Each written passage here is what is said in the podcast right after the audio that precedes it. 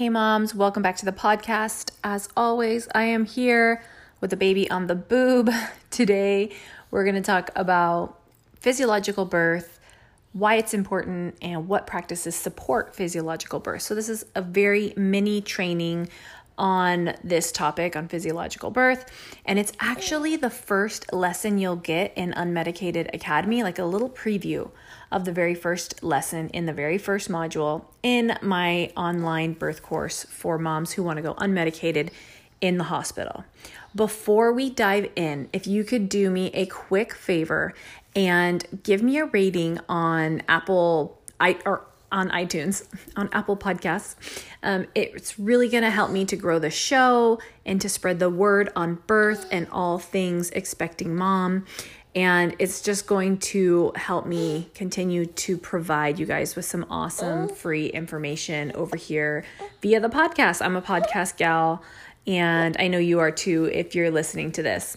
And if you're enjoying this episode, please take a screenshot, share it on Instagram, tag me so I can shout you out. And even better, if you can share what your biggest takeaway was from this episode, I would love to hear from you. All right, let's jump in.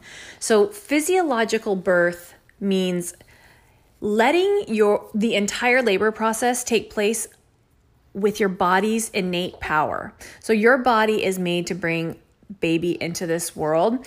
And physiological birth means you are going to let your body start the process all the way through the end of the process, even up to like starting the bonding and the breastfeeding. And our bodies know exactly how to birth our babies. And when we don't interrupt, that's physiological birth.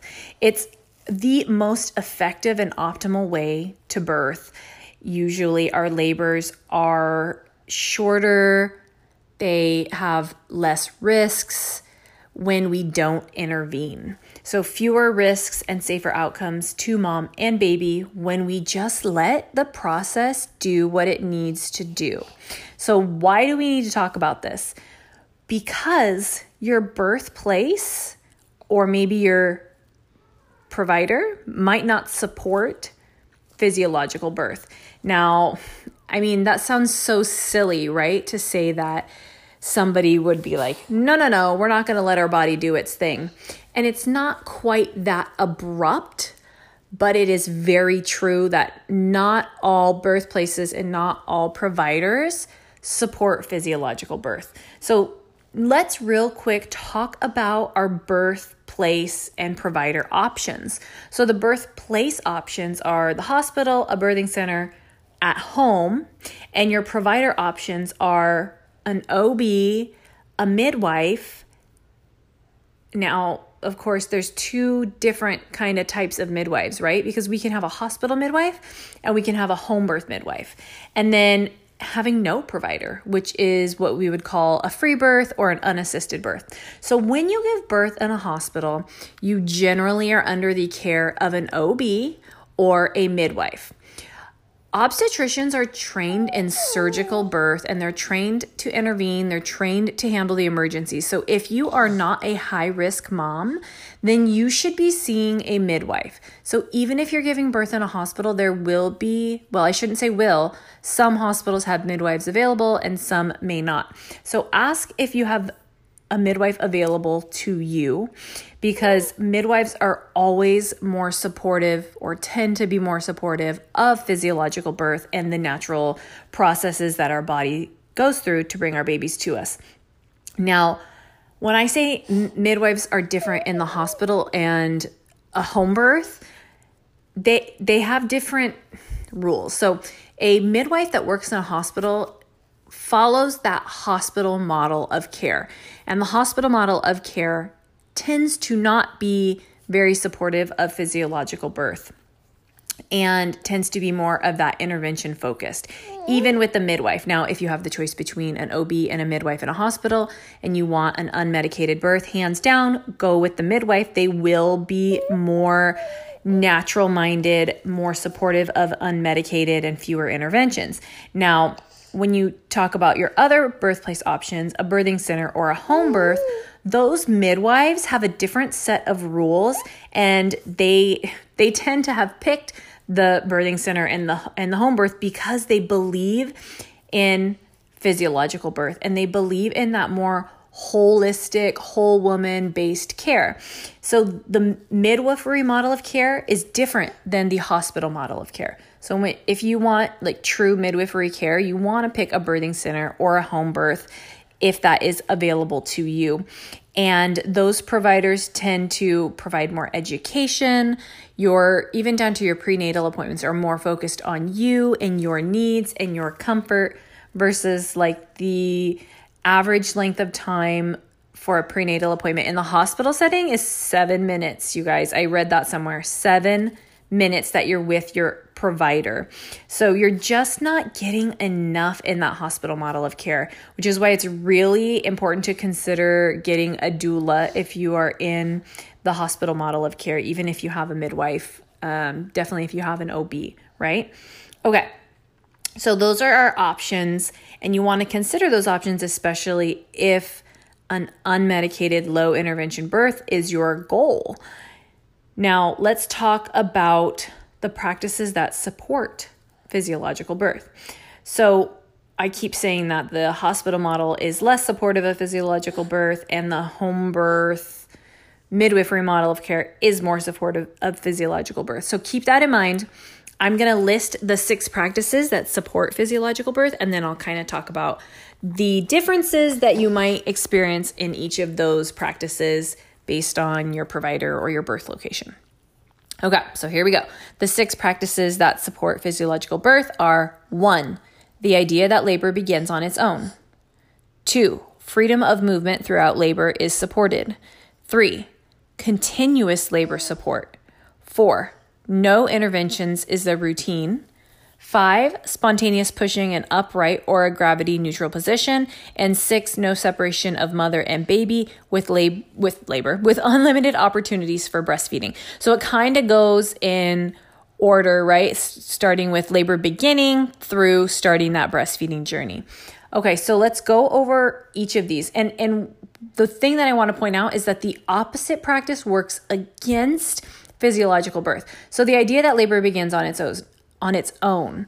So that means you're letting your body do its thing, you're not rushing it, you're not putting a time limit on it, you're not saying you need to be out by 39, 40 weeks and you let it start on its own.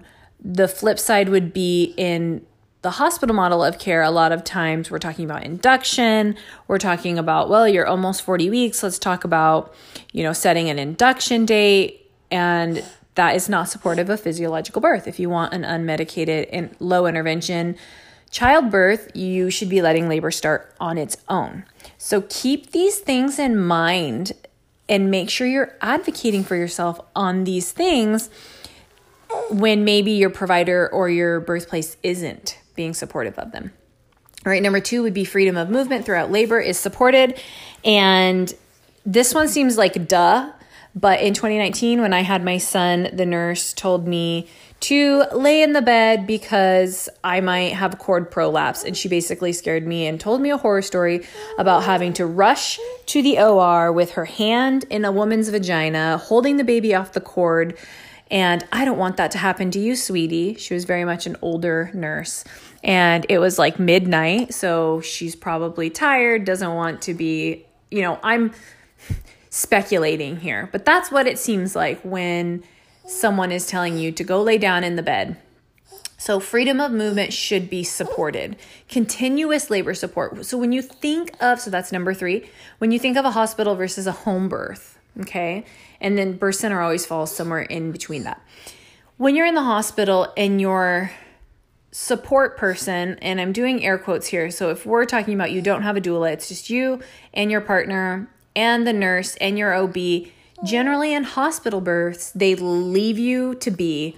They put the monitors on you and they walk away and they'll come and check on you in several hours, which, you know, is good and it's bad because birth also progresses in a natural way when the woman feels safe and secure and and there's a sense of familiar familiarity. Oh my gosh, I can't say that word right now. familiar air arid nope can't say it but you know what i'm saying like she's familiar with the people and the place and and you kind of lack that in the hospital setting so that's one good good part about that kind of being left alone, but then you're also lacking the support. So, unless you've trained your partner to be a birth expert, you need someone there that's going to help you through all the stages of labor. Okay, especially especially if you're going unmedicated. So, if you think of the home birth, your midwife that's there, and usually she brings someone with her, an assistant or another midwife, they are there with you the whole time. They are checking on you and they're checking on baby and they're giving you labor support and they don't leave your side. They may give you some um, periods of intimacy and alone time so you can, you know, work through your labor and have those feelings of security and that sort of thing. But they're there for you and their focus is on you. And it's not like that in the hospital. Number four, no interventions is routine. So, again, when you're at home, you're literally. Oh, Louis has a lot to say about that. Um, when you're home, you're literally nothing's being interrupted. Like you're not even getting in a car to go drive anywhere.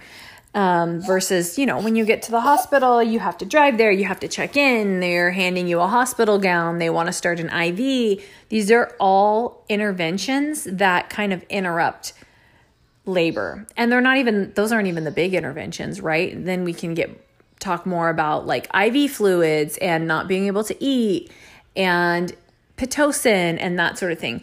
The more interventions you have, the more interrupted your labor process is, and then the more help you're going to need.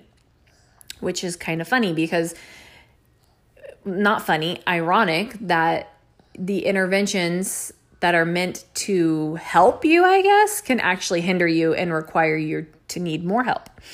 The next one, spontaneous pushing in an upright or gravity neutral position. So, you know, I've definitely heard horror stories of women being told to lay on the bed and push on their back.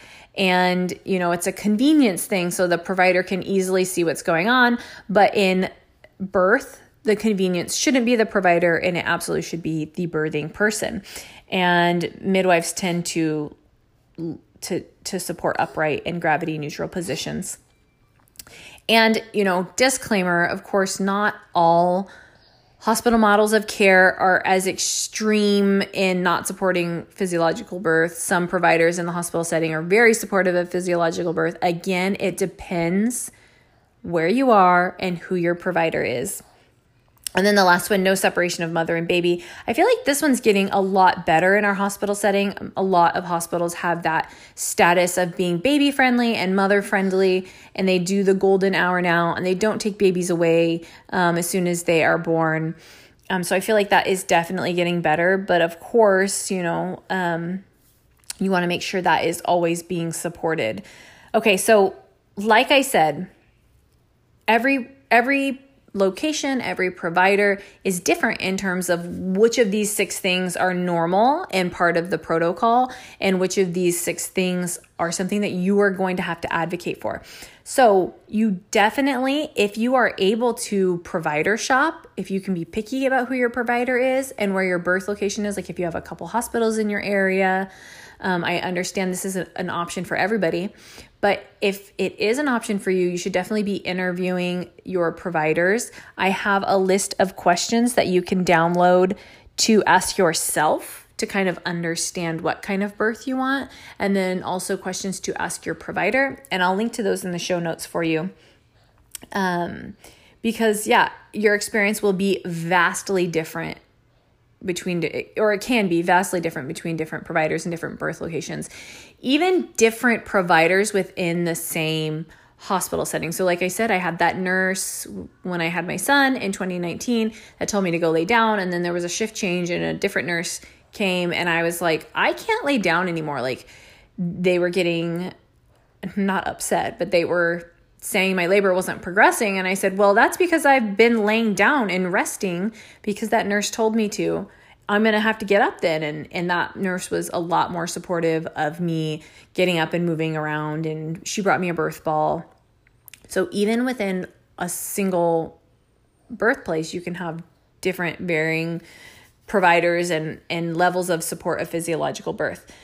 So, one thing I want you to remember is birth is more predictable than you think. When we think of physiological birth, there is a set of processes that our bodies go through with some variations of normal, of course, but pretty much it's the same process from start to finish that bring our babies into this world. So when that that idea of going with the flow and birth and not having a birth plan, when that pops up, I feel like a lot of times people are saying, you can't control birth, it's unpredictable. But really, it, it is kind of predictable. We know exactly what happens to bring baby into this world. Of course, there are definitely variations of normal. There's definitely a few different ways birth can go. And of course, there are always medical emergencies that happen. But when we can trust and surrender to the to the process of birth, we're more likely to have that positive birth experience that we want. It's not until we interrupt that process that birth needs help and now it becomes risky and and a lot of women don't know to trust the physiological process of birth because it has been become so standard. I mean, if you think of any movie that's portraying birth, it's so medicalized. The woman is on their back and they're screaming. Of course, I screamed in my unmedicated childbirth too. But that is not an all inclusive picture of birth. We've definitely over medicalized birth, and that that's when physiological birth doesn't work. So, this is why a lot of women don't understand or believe in physiological birth because it's so outside of what is portrayed. And in Unmedicated Academy, so I told you this whole podcast episode is like a little peek into the module one, lesson one of Unmedicated Academy. And you get a whole lesson on physiological birth, which is kind of what we just previewed. And then in addition to this, you also get to learn about some freaking amazing things that our body does. You know, a zoom in on the physiological birth process and some cool things our body does to bring our babies into this world, like to make it easier on ourselves. It's just wild. So you get a little bit of that too. And then, hand in hand with that lesson, is the physiological birth immersion kit. And what that is, is it's meant to help you reframe your brain, to reframe your idea of birth, to see birth from the physiological standpoint so you can trust the process a little bit more. And you can trust your body more when you're in labor. And you can more easily surrender to the intensity of birth because you know exactly what's happening and you have this knowledge of the process that's bringing your baby into this world. And those sensations now are not scary because you know what they are doing, you know what the goal is, and you know why it's happening. And it helps you release some of that fear and some of that tension. And and it's going to make your birth so much better. So, that's all I have for you guys. Don't forget if you're expecting, I have an awesome labor prep webinar, labor prep bundle for you over at lizziebolliger.com slash labor prep. And I'll link to it in the show notes too. And it's a webinar on exactly how I prepared for my third birth, how I prepped my mind, my body, and my support to have an awesome, fast, positive, unmedicated birth in the hospital. By far, hands down, my favorite birth experience. And in this labor prep bundle, you get a link to the webinar where I kind of walk you through everything. You get a checklist on all the things that I did. So, like my daily, now some of the checklist things aren't daily, but the daily things I did and my whole, like, all my habits to prep for birth this with my third where, where i just had so much more knowledge than with my first and my second. Um, and then i also have a resources page for you to click over and see some of the things that i'm talking about like that i used specifically to prep. Um, and then you also get to snag my hospital bag checklist and my um, the words are escaping me birth plan template and the template is made for moms wanting the unmedicated hospital birth and it's a super simple template. You know, we we never We never want something that's difficult to read, that's long. And this one is so simple. It just says yes or no in front of each intervention. It's broken up by first stage, second stage, third stage, um, postpartum. And you just delete the yes or delete the no if it's something you want or something you don't want. And it's super simple. And it has a lot of the things that you would want to decline if you want to have like a super unmedicated no intervention, um, crunchy mama, home birth style hospital birth. That that is definitely for you. So go ahead and click that link in the show notes and you can grab that for yourself. All right, I will see you next time and next week I'm going to be talking about evidence-based care. This is actually one of four episodes I'm doing in like a little mini birth series, and it's actually like an um, an IG live series that I am doing. And so this was the first week. Week one is what's physiological birth, which we just covered. Week two is evidence based care.